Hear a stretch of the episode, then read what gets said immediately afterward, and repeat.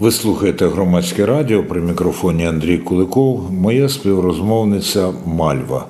Це ветеранка російсько-української війни і людина, чия промова на Ялтинській європейській стратегії, міжнародній конференції з участю багатьох досвідчених політиків і політиків, справила дуже потужне враження на аудиторію. Пані Людмило, я чув вас і бачив раніше, не кажучи про те, що знав я про вас уже давним-давно. Така ваша історія, що треба її знати. Але вчора, коли я перекладав вашу промову в будці синхронного перекладача, і я хвилювався, я бачив, яка реакція в залі. І так потужно ви ще не говорили. Це тому, що ви навчилися краще говорити, чи тому, що вже так потрібні ці боєприпаси, що інакше не можна? Ви знаєте, я дуже вболіваю за своїх побратимів, посест, ті, хто на фронті. Зараз іде потужна навала нашого ворога на наші позиції. Мої побратими, мої посестри стоять за кожен клаптик нашої української землі. Але нема, на жаль, змоги підтримати їх артилерію, тому що нема боєприпасів, нема підтримки важкої. Нам обіцяють всі держави, але вони такі повільні. А їхня така повільна поведінка – це смерті наших синів, дочок, наших батьків. Мені хотілося донести від цього серця і достукатись до кожного, хто був на цій зустрічі. Я намагалася донести через всі почуття, які в мене були, які мене дуже-дуже розпирали, про те, що йде війна в Європі. Але за європейські цінності воює Україна. Війна – це втрати.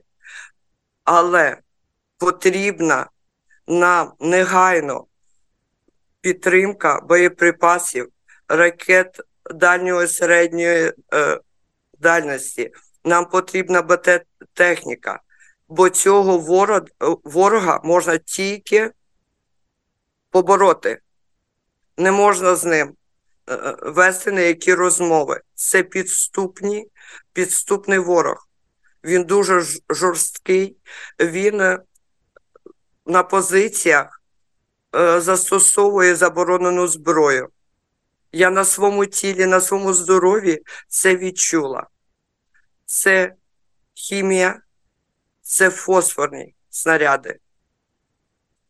І я те, що я можу робити, і робити це від щирого серця, я при кожній можливості хочу донести до мірової спільноти. Пані Людмило, рефреном от вашої вчорашньої промови було, що мені сказати моїм побратимам і посестрам в окопах. То що ви їм тепер скажете? Яка була реакція? Що ви відчули? Знаєте, коли я маю зв'язок з своїми побратимами і посестрами, вони мене питають: ти говориш віч в очі з людьми, від яких залежить те, щоб у нас тут була підтримка. Що вони кажуть? Я їм завжди кажу, обіцяють з дня на день. Але, на жаль, ви знаєте, декому мені вже, я не можу сказати, бо ці люди загинули. Вони не дождалися цієї підтримки. Мені від цього дуже боляче, дуже.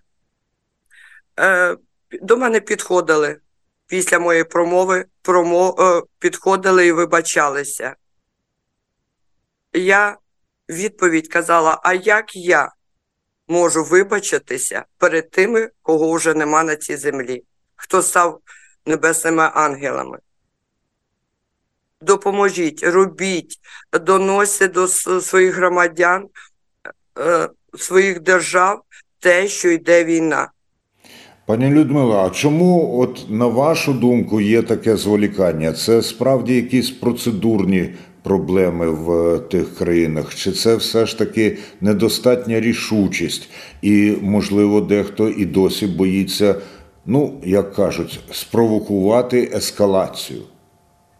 Ви знаєте, я не політик, я ветеранка. Але я хочу сказати, тут дуже багато факторів. Насамперед, мабуть, пересічні громадяни цих держав до кінця не розуміють, що таке війна, і що війна – це втрати, це каліцтва, це розруха, це біль і жах. Вони живуть в іншому світі. Більше треба доносити до громадськості цих держав, до пересічних громадян цю біль. І зволікання політичні, їхні якісь рішення. Вони дуже нерішучі, дуже. І мені від цього дуже боляче. Ви спостерігали також взаємодію українських посадовців і іноземних, і посадовців, і колишніх посадовців.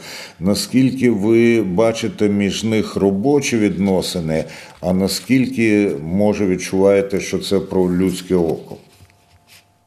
Ви знаєте, я замітила таке, що під час цих спілкувань ті, що йдуть сцени, йдуть офіційні одне, але бачу, що люди спілкуються в кулуарах і говорять не тільки сцени, а один одному при можливості розказують, наскільки намагаються донести, наскільки нам це необхідно. Людмила Менюк, військовослужбовиця, ветеранка російсько-української війни, бойовий позивний «Мальва», зараз в етері Громадського радіо. Пані Людмило, зараз буду наступати, ну, просто на особисте, але оскільки ви про це теж говорили, оскільки в публічному просторі це є, я все ж таки спробую. Ви втратили на війні сина, ви самі поранені. Чому на вашому обличчі я все одно бачу час від часу усмішку? Мабуть, за цей час, 10 років війни, нас життя багато калічило, але ми знаходимо в собі сили, стали більш стресостійкі, але, дякуємо Господу, зуміли зберегти людяність, добро. І якщо Господь нам оставив життя, ми маємо краще нести. І підтримати один одного. Стресостійкі – це термін уже з вашої професії, так? Так. Я практичний психолог. Так. Розкажіть, будь ласка, як ви застосовуєте всі свої професійні знання і на фронті, і на таких, до речі, міжнародних зібраннях? Якщо ви психолог чи психологиня, то ви маєте якісь особливі прийоми. Порадьте іншим, хто має з ними справу. Мені здається, що на будь-яких зустрічах треба бути до кінця відвертим. До кінця відвертим. Знаєте, психологи використовують шкалу, наприклад, в деяких методах, від 0 до 10. Вчора я намагалася на 6. Бо на 10 це було б дуже травматично для тої аудиторії, яка мене слухала. Але в мене ще в запасі є 4. І я буду застосовувати всі методи для того, щоб достукатись, і щоб наша Україна, наше військо отримало допомогу боєприпасів, ракет, БТ-техніки. Мальво, а з тими в Україні, хто або не зовсім знає, або не хоче знати про те, яка насправді ситуація у нас і які зусилля нам потрібні для перемоги, як ви говорите? Ви знаєте, скажу відверто, мабуть, дуже суровою я іноді буваю, що такі люди мені не задають питань. Мабуть, бояться. Ну, чесно кажучи, хто вас, скажімо так, не бачив раніше і не мав з вами справу, той, побачивши цю милу людину, одразу так не забоїться. Треба з вами трошки мати справу, щоб це зрозуміти. І оскільки ви от говорили це, що я скажу своїм побратимам і посестрам в окопах, і ви кажете, що вам телефонують або в інший спосіб вони виходять на зв'язок, то перед тим, як ви маєте подібні промови чи зустрічі, ви отримуєте поради від своїх посестер і побратимів? Чи ви просто їм потім звітуєте про те, що ви зробили? Наскільки, я то відчуваю, що те, що ви говорили своїм голосом, було насправді колективним запитом. Але скажіть мені, я правильно відчув? Так, ви правильно відчули. Саме так, у нас дуже тісний зв'язок при можливості, тому що зараз дуже інтенсивні бої, і коли є можливість моєму побратиму чи посестрі бути коло Старлінка, то ми ведемо. Але вони також мені дають поради.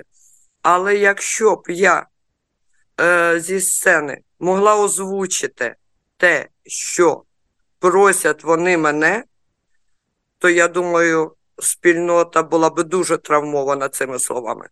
Але їм можна було б одразу надати першу психологічну допомогу і в такий спосіб, з одного боку, полегшити наслідки для них, а з іншого боку, домогтися якихось кращих результатів, не вважаєте? Ви знаєте, є в мене в планах дотягнути до 10-ки. Ага, але не будемо поки що розкривати, тому що хто попереджений, той, кажуть, озброєний. Пані Людмила, ви і з іншими ветеранками і ветеранами маєте справу, з іншими волонтерками і волонтерами. Про що ви говорите між собою, коли у вас не колективні, а участь ви і інші берете участь у таких от заходах, як, скажімо, ця Ялтинська європейська стратегія, або у Давосі ви були нещодавно. Як ви? Ви випрацьовуєте спільну тактику, якщо це не секрет, звичайно. Можливо, ви кажете, я, Людмила Менюк, скажу на 6, ти скажеш на 4, а хтось там підійде до 8. Ви знаєте, я вам скажу відверто, ми це не обсуждаємо, але ми настільки вже гарна команда, ми один одного відчуваємо, не висловлюючи слів. Ми всі любимо нашу Україну, ми хочемо допомогти нашим побратимам і посестрам, і це йде більше, ніж слова, це йде на енергетичному рівні. Людмила Менюк, бойовий позивний Мальва, в етері Громадського радіо. І я все ж таки цю зустріч віртуально використаю наповну. Ще можна хвилини 4-5 говорити з пані Людмилою. Оцінюючи тих учасниць і учасників з-за кордону, які були і брали участь в обговоренні на Ялтинській європейській стратегії 24 лютого 2024 року, хто на вас справив найбільше позитивне враження, хто міг викликати сумніви і хто став відкриттям? Борис Джонсон, це взагалі я його обожнюю. Та він мене надихає. Десь він для мене є підтримкою. Ті, хто на мене вразили таку ступінь, як відкриття, я би поки що не хотіла коментувати, тому що я до кінця не розумію, чи це було відверто. Я люблю судити людей по їхнім справам, не тільки про те, що вони говорять, але про те, що вони роблять і наскільки вони допомагають нашій ненці Україні, нашим військовим. Були розчарування? Не обов'язково називати прізвища, але... Знаєте, десь я відчула від деяких людей те, що на них впливає десь російський ПСО. А в якому сенсі? Ви знаєте, коли ти знаходишся на таких зустрічах, ти завжди намагаєшся при любій зустрічі донести інформацію. Навіть тоді, коли ти п'єш каву. Але поряд за моїм столиком я почула такі якісь сумніви, що одне вже місто, наче ми вийшли з одного, уже села другого. Знаєте, мені так хотілося сказати на десяточку, що в цьому винні ви. Оце, до речі, те, що останніми днями, зокрема вчора, лунало насправді уже нарешті відверто. Це лунало і у вас, і у декого з інших. І деякі, до речі, іноземні представники теж говорили про те, що це вони і що Україна досі не перемогла через позицію Заходу. Наскільки ви вважаєте, це все ж таки вирішальний чинник? Якщо на одну площину, звичайно, це неймовірна відвага і героїзм наших бійчинь і бійців, на іншій це нестача озброєнь і боєприпасів. Це, звичайно, запитання, можливо, навіть і блюзнірське, бо з одного боку ціна людського життя, з іншого боку ціна 155-мм снаряду. Але що у нас зараз важливіше? І потужніше, скажімо так. Знаєте, зараз всі, хто має можливість достукатись до тих людей, хто має приймати такі рішення за кордоном, ми маємо всі згуртуватися. І ті, хто, може, виїхав за кордон, тому що спасали життя своїх маленьких дітей, у кого вже і домівок тут нема в Україні, тому що їх розбомбив ворог. Кожен має це доносити до мирового суспільства. Тоді буде гарна і миттєва реакція. Я, моя команда, ми всі докладаємо всіх зусиль до цього. Саме до цього. Пані Людмило, ще одне дуже особистісне запитання. Я не одразу від вас почув про Бога. І ви, так би мовити, не зловживаєте ані словом, ані поняттям, але час від часу дуже проникливо і глибоко про це говорите. Наскільки віра, і в даному разі релігійна віра, є у нас чинником в нашій спільній боротьбі? Я віруюча людина. Може, не настільки, як багато людей, які притримуються багато яких, так скажемо, ритуалів чи як. Я віру. І я відчувала на собі присутність вищої сили. Я називаю це Господь. І він мені допомагає, він мені надає сили. І, мабуть, він і охороняє моє серце, щоб воно не лопнуло, коли іноді в мене буває розпач. В мене таке буває, бо я людина. Але і надає сили йти далі. Іти далі і боротися. Ну тоді запитання, а коли у вас буває розпач? Що такій загартованій людині, яка багато бачила і багато пережила, яка всі зусилля віддає на нашу боротьбу, що може вас впровадити в розпач? І що ж тоді казати про таких, скажімо, як я або інші, які фронту, може і бачили, я то бачив, але дуже-дуже мало. Будь ласка. Ви знаєте, я ж звичайна людина. Звичайна людина своїм, сильним характером, але в мене є почуття. І мені буває дуже тяжко, коли я не бачу рішучості і роботи тих людей, від яких це залежить. І це мене на декілька секунд може вести в розпач, але потім Господь мені надає такі сили, що я йду далі. і дякуємо за це. Ви слухаєте Громадське радіо. Це була розмова із Мальвою Людмилою Менюк, ветеранкою російсько-української війни.